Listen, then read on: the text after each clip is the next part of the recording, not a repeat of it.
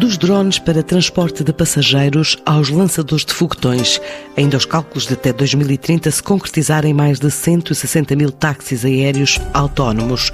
São vários projetos em curso do setor da aeronáutica, espaço e defesa português, que foram tidos em conta no contributo dado ao Plano Nacional de Recuperação e Resiliência pelo peso que já tem na economia nacional, mas também pelas perspectivas de crescimento a curto, médio e longo prazo, que nos leva a ouvir José Neves, o presidente do cluster AED Portugal. Portugal. Estamos a falar do envelope financeiro na ordem dos 16 mil milhões de euros um, e o PRR está centrado em três áreas temáticas, como sabe, resiliência, transição climática e transição digital.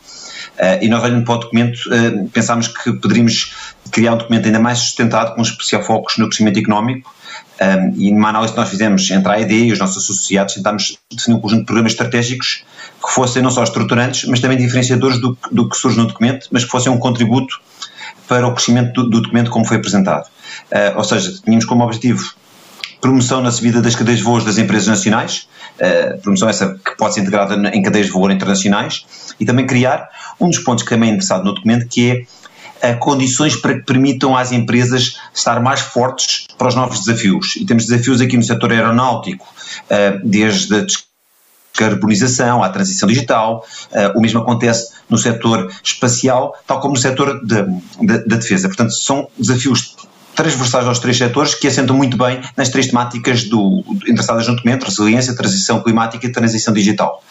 Um, quem é que endereçámos ou quem foi o nosso target? Portanto, nós endereçámos o documento a todos os ministérios, não só o documento, ou, não só o Ministério do Planeamento, portanto, do seu ministro hum, Nelson de Souza, uh, naturalmente foi uma prioridade, mas também endereçámos ao ao seu Primeiro-Ministro, ao, ao, Ministério da Economia, ao Ministério da Defesa, portanto, todos os ministérios, de certa forma, uh, que direto ou indiretamente a AED um, ehm, toca, um, ehm, foram endereçados. E deixe-me dizer, Ana, que é mais abrangente muitas vezes do que qualquer gente possa pensar.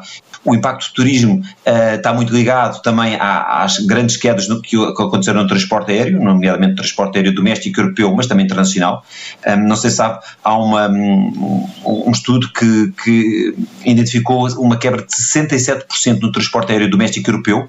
Se compararmos com 1% de redução na China, é estonteante a diferença e, portanto, o impacto aeronáutico ou nas cadeias de fornecimento aeronáuticas que, que, que existiram na Europa.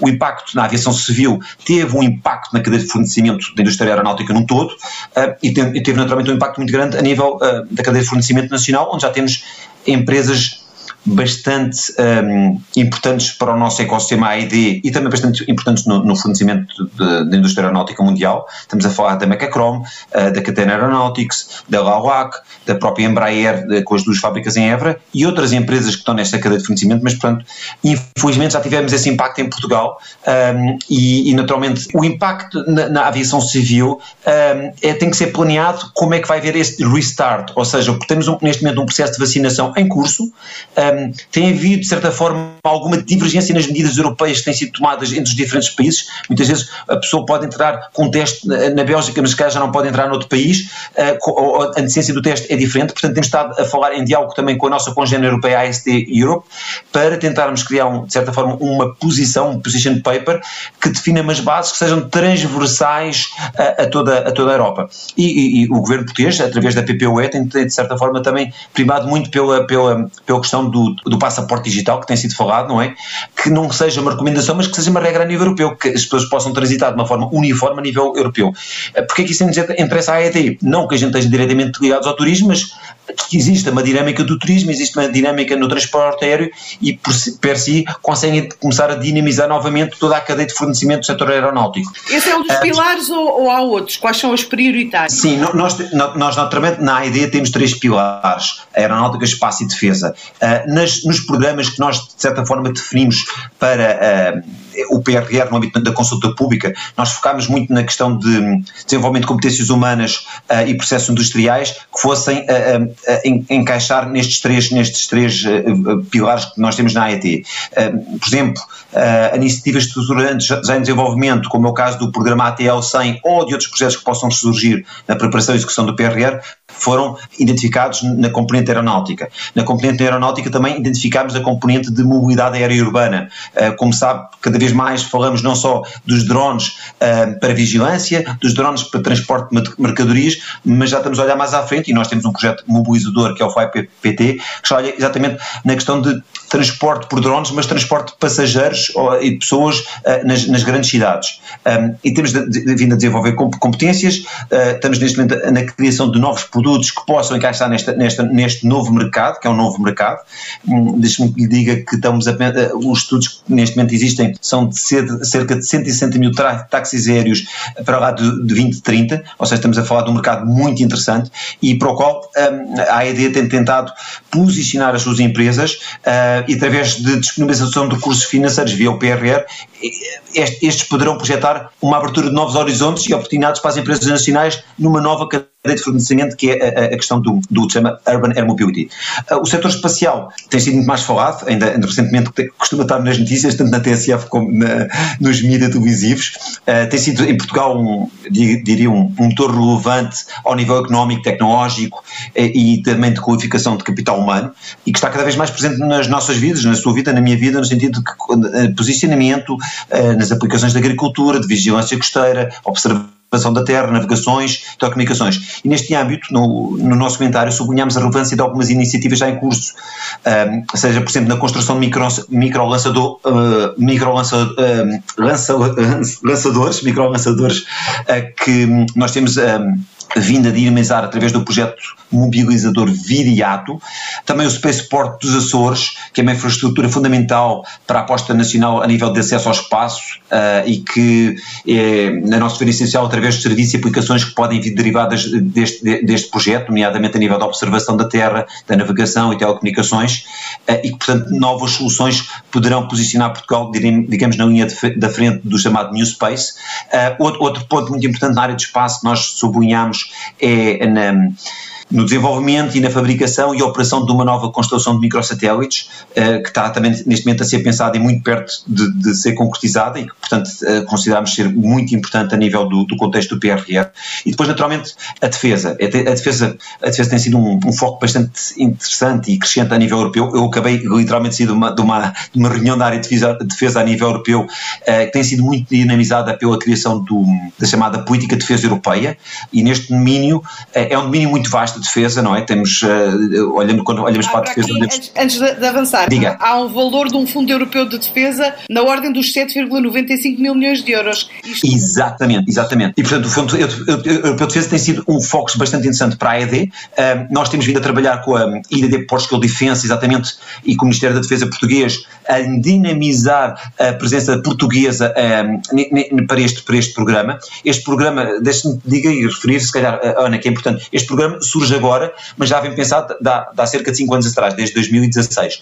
Um, e já aconteceram duas fases preliminares, uma que se chamava PADR, portanto Preliminary Defense Action for Research, foi um em, em que houve um ímpeto mais forte em projetos de research. Uh, há, por exemplo, um projeto envolvendo a Marinha Portuguesa, Ocean 2020, na área de interoperabilidade de diferentes sistemas. Um, de, uh, neste momento decorre um que se chama EDIDP, portanto European Defence Industrial Development Program. O, o EDIDP é uma fase a seguir ao programa de research mais a nível europeu, que é um ponto muito importante, não é? Estamos a falar de um fundo europeu de defesa e, portanto, convém que as empresas saibam trabalhar entre si e que sejam interoperáveis entre si a nível de, de futuros sistemas. Uh, Portugal também tem vindo a estar posicionado nesse PADR, diferentes empresas portuguesas, diversas empresas portuguesas estão envolvidas e, e entidades do Sistema Tecnológico Nacional estão envolvidas já em projetos a, a desenvolverem-se. Houve um, uma Call 2, digamos, deste PADR, uh, que foi que terminou em dezembro passado, onde diferentes empresas e entidades do Sistema Científico e Tecnológico Nacional entregaram propostas, uh, algumas enquadradas com prioridades do Ministério da Defesa Nacional, nomeadamente no âmbito da, da guerra antissubmarina, ou um projeto chamado Projeto Pesco Musas, exatamente que endereça esse tema, e portanto permitem a Portugal começar já com o pé na porta para o que vai ser o EDF, que começa agora, vai ser lançado este ano, a, a, digamos a primeira call de chamadas projetos, uh, e que tem nesse budget global tem, tem um terço dedicado atividades, mais, atividades mais de pesquisa e desenvolvimento e dois terços mais atividades de desenvolvimento de capacidades e integração dessas capacidades nas Forças Armadas. Portanto, é para nós um projeto muito importante, mas tem que estar muito bem coordenado com a defesa, ou seja, com o Portugal, a IDD Portugal Defensa e com o Ministério da Defesa. Porquê? Porque no final nós temos que ter os end-users nacionais, ou seja, os diferentes ramos, um, envolvidos connosco, porque senão não vale a pena estarmos a, a tentar desenvolver algo que não faça sentido ser enquadrado nas necessidades nacionais. E aí um, é, é convém referir naturalmente que esse enquadramento, essa articulação também tem que estar, um, tem que ser realizada com o que chamamos a LPM, a Lei de Programação Militar, ou seja, olharmos para futuras necessidades de adquisição a nível nacional e como é que nós podemos usar o EDF como uma base de criar capacidades nas empresas nacionais para que quando surja um, um concurso futuro, as empresas portuguesas já tenham a capacidade para responder a esse concurso, porque muitas vezes no passado o que acontecia era um concurso complexo em que as empresas portuguesas não tinham capacidade de ir a jogo, portanto, tipicamente eram concursos em que quem vinha a jogo eram, ou quem vem a jogo são empresas internacionais. Não quero eu dizer que Portugal venha a desenvolver, por exemplo, um caça de combate, mas que Portugal consiga ter capacidade de desenvolvimento de peças com sistemas complexos que possam integrar esse fornecimento mais, mais vasto. Portanto, o EDF é, para mim, crítico no desenvolvimento da, da, do que nós chamamos a economia de defesa nacional. Nós endereçámos aqui o, também, além de, da componente aeronáutica, um, eh, de ciber eh, e de espacial, também identificámos uh, o setor naval, através de soluções tecnológicas nacionais no domínio marítimo que têm sido, vindo a ser desenvolvidas uh, e com muitas delas com potencial duplo uso, o que promove, acima de tudo, um, um maior retorno económico uh, de, desse investimento. O nosso target é realmente capacitar as empresas para que, mais, que, dinamizar, que sejamos capazes de dinamizar esta economia de defesa nacional, para que as empresas sejam capazes no futuro também, não só de fornecer as Forças Armadas Portuguesas no, em, em sistemas complexos, mas também sejam capazes de realizar exportações de tecnologias avançadas capaz, digamos, de responder às novas necessidades das ameaças globais e também, de certa forma, dinamizar a economia azul, que muitas vezes está coupled com, com as necessidades na área marítima. E daí nós temos também primado aqui um pouco no setor naval na nossa resposta. Tem um cálculo dos prejuízos que, que este impacto da pandemia causou? No vosso setor? Não, não temos esse, esse, esse número. Foi-nos difícil consolidar o número um, porque o, o, impacto foi ao longo do ano de 2020. Uh, algumas empresas sofreram mais cedo, outras mais tarde, mas não, não consolidámos esse número. Mas olha, eu vou-lhe dizer, eu sou, temos que olhar de uma forma positiva. Um, o setor aeronáutico uh, tem sofrido imenso, mas é um setor que vai ser revolucionado nos próximos 10 anos. Claramente a questão da descarbonização é muito importante nos dias de hoje. Uh, eu costumo dizer, porque os mais novos já falam nisso, não é? Que os meios poluentes não são, não são aqueles meios em que os mais novos queiram voar no futuro e, portanto, uh, os, uh, os fabricantes europeus, nomeadamente Airbus e todos os seus fornecedores, têm olhado com muito cuidado para uh, novas tecnologias que possam reduzir as emissões de carbono, nomeadamente a questão de utilização de combustível por, por hidrogênio, que é uma revolução a nível da componente aeronáutica e para o qual Portugal e o ID Cluster em particular já estão a submeter propostas a nível europeu para dar resposta a esta no, este novo desafio. Toda a digitalização destes setores, acho que é, que é, que é, é importante e, é, e é, é, de base e que através atrás da digitalização vem um conjunto de novas tecnologias, desde o Artificial Intelligence, não é? Um, que é, por exemplo, para a EASA, a seguir à, à colocação de motor jato nas aeronaves, a seguir ao fly-by-wire nas aeronaves, é a terceira grande revolução no mundo aeronáutico e é um desafio enorme a utilização de inteligência artificial no, no segmento aeronáutico. Uh, portanto, toda a digitalização, toda a, a, descarbonização são desafios enormes e eu vou lhe dizer, se calhar se falarmos daqui, espero que a gente esteja aqui os dois a falar daqui a 10 anos, provavelmente noutros chapéus, não sei, mas vamos garantidamente haver um, um, um novo paradigma no setor. Portanto, são criadas as condições para Portugal continuar... Para transporte de passageiros e produtos, mas também na questão de, de, das aeronaves voarem de uma forma muito diferente a nível dos combustíveis que vão ser utilizados significa que este, estes três tipos de indústria, que representam um volume de faturação agregado superior a 1,7 mil milhões de euros, com valores de exportações que rondam os 90% e que suportam mais de 18.500 postos de trabalho, uh, estão em condições, portanto, de uh, progredir nos próximos tempos, apesar do atual contexto, e de crescer uh, nesse horizonte a 10 anos. Garantidamente, o que pretendemos é reforçar o potencial produtivo nacional a curto prazo. É muito importante que os nossos programas que nós propusemos fizemos são todos programas a curto prazo, mas que têm, têm sempre por base o investimento na inovação de todo o ecossistema e, e o, o, objetivo final é realmente catalisar produtos e serviços disruptivos que possam trazer valor acrescentado a estes três mercados.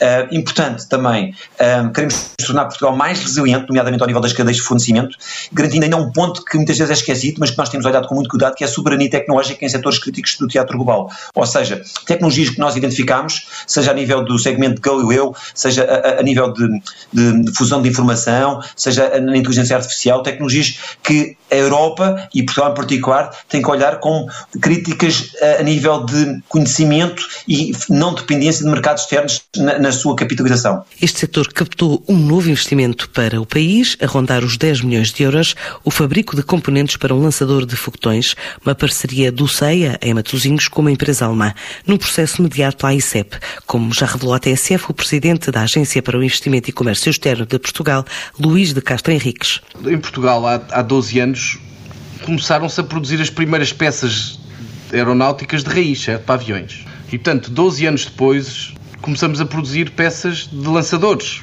que é o termo técnico, mas no fundo peças de foguetão, não é? Para leigos. E eu creio que isso é um enorme reconhecimento da qualidade da engenharia portuguesa. Porque, como todos sabem, primeiro são muito poucos os países que têm capacidade espacial, chamemos assim, não é? Segundo, de facto, esta é uma indústria absolutamente de ponta.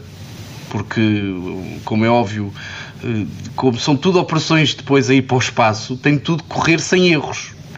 E isto eu acho que é um reconhecimento da nossa qualidade, do, da nossa qualidade de engenharia, da nossa capacidade de trabalhar nos setores mais exigentes do mundo a nível técnico. E, e, portanto, eu creio que o principal sinal aqui é de facto um enorme reconhecimento do talento e do talento na área de engenharia português. E nesse âmbito, também aproveito para congratular o CEIA, que será, obviamente, aqui a, a entidade parceira da RFA. A RFA é um parceiro particularmente bom porque é um player muito relevante uh, a nível europeu e a nível global, mas sobretudo a nível europeu, pertence ao grupo OHB. E, portanto, esta é uma parceria no âmbito da nova linha de negócio que eles estão a criar, no fundo, que é toda esta dimensão de lançamento de satélites uh, a nível privado versus serem tipicamente consórcios de Estados, não é? Que lançam aqueles foguetões muito grandes da Ariane e que nós estamos habituados também a ver da NASA. Uh, portanto, este é um, um negócio inovador, mesmo para o setor, e de facto aqui Portugal conseguiu afirmar-se pela qualidade da sua engenharia e fazer uma parceria com uma empresa destas que é uma referência no mundo a nível espacial. Neste momento ainda é um investimento, eu diria pequenino, estamos a falar de um investimento que quase chega aos 10 milhões de euros, não é?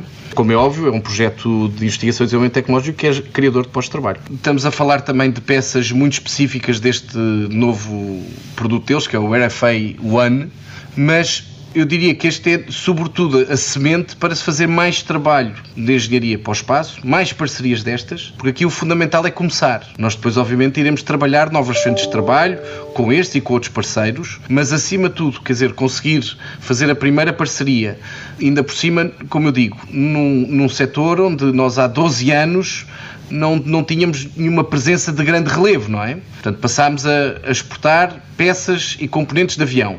Fizemos esse caminho com algum sucesso, isso hoje em dia já representa centenas de milhões de euros de exportações. E agora o que estamos a ver aqui é o futuro, a possibilidade também de termos valor relevante em exportações de peças de foguetão. Estas peças irão ser, portanto, desenhadas, prototipadas, todo o trabalho de engenharia feito em Matozinhos, obviamente em parceria com elementos tanto da RFA como do CEIA, mas depois serão produzidas, inclusive no CEIA. E, portanto, este projeto tem como output a produção destas peças e a capacitação do CEIA para produzir e começar a produzir estas peças depois para a frente. É exatamente este tipo de equipamentos que depois poderão ser lançados a partir de Santa Maria, não é?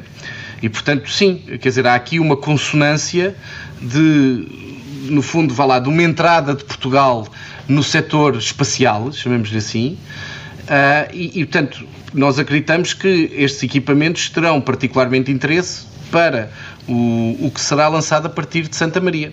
E não só, mas a partir de Santa Maria em particular. Portanto, foi este acordo a que chegamos, mais ou menos aos termos gerais uh, do contrato, em que nós incentivamos esta produção, tal como incentivamos também fábricas, centros de engenharia e centros de investigação e desenvolvimento tecnológico. Uh, e este foi um trabalho de angariação feito pela agência, em plena sintonia com o Ministério da Ciência, ah, porque de facto isto enquadra-se dentro de uma agenda mais global da, da agenda espacial para Portugal. e a partir desse contacto nós começámos a trabalhar com a OHB e com a RFA em particular para que algumas componentes pudessem ser feitas a partir de Portugal e que Portugal começasse a ganhar know-how neste novo setor. E, portanto, assim foi. Portanto, a nossa função foi não só angariar, vá lá, este investidor estrangeiro, neste caso alemão, depois, obviamente, o, o, investidor é que estabeleceu e bem toda a parceria com o CEIA e o CEIA fez também um excelente trabalho para não só demonstrar as suas capacidades, mas estabelecer uma boa parceria com uh, a RFA e nesse âmbito temos, teremos também um contrato de incentivos de apoio à investigação e desenvolvimento tecnológico para este projeto. Para a semana, voltamos à água, com um fórum de quatro dias previsto para Reguengos de Monsaraz e que promete trazer especialistas de todo o mundo ao Alentejo para debater os desafios deste setor.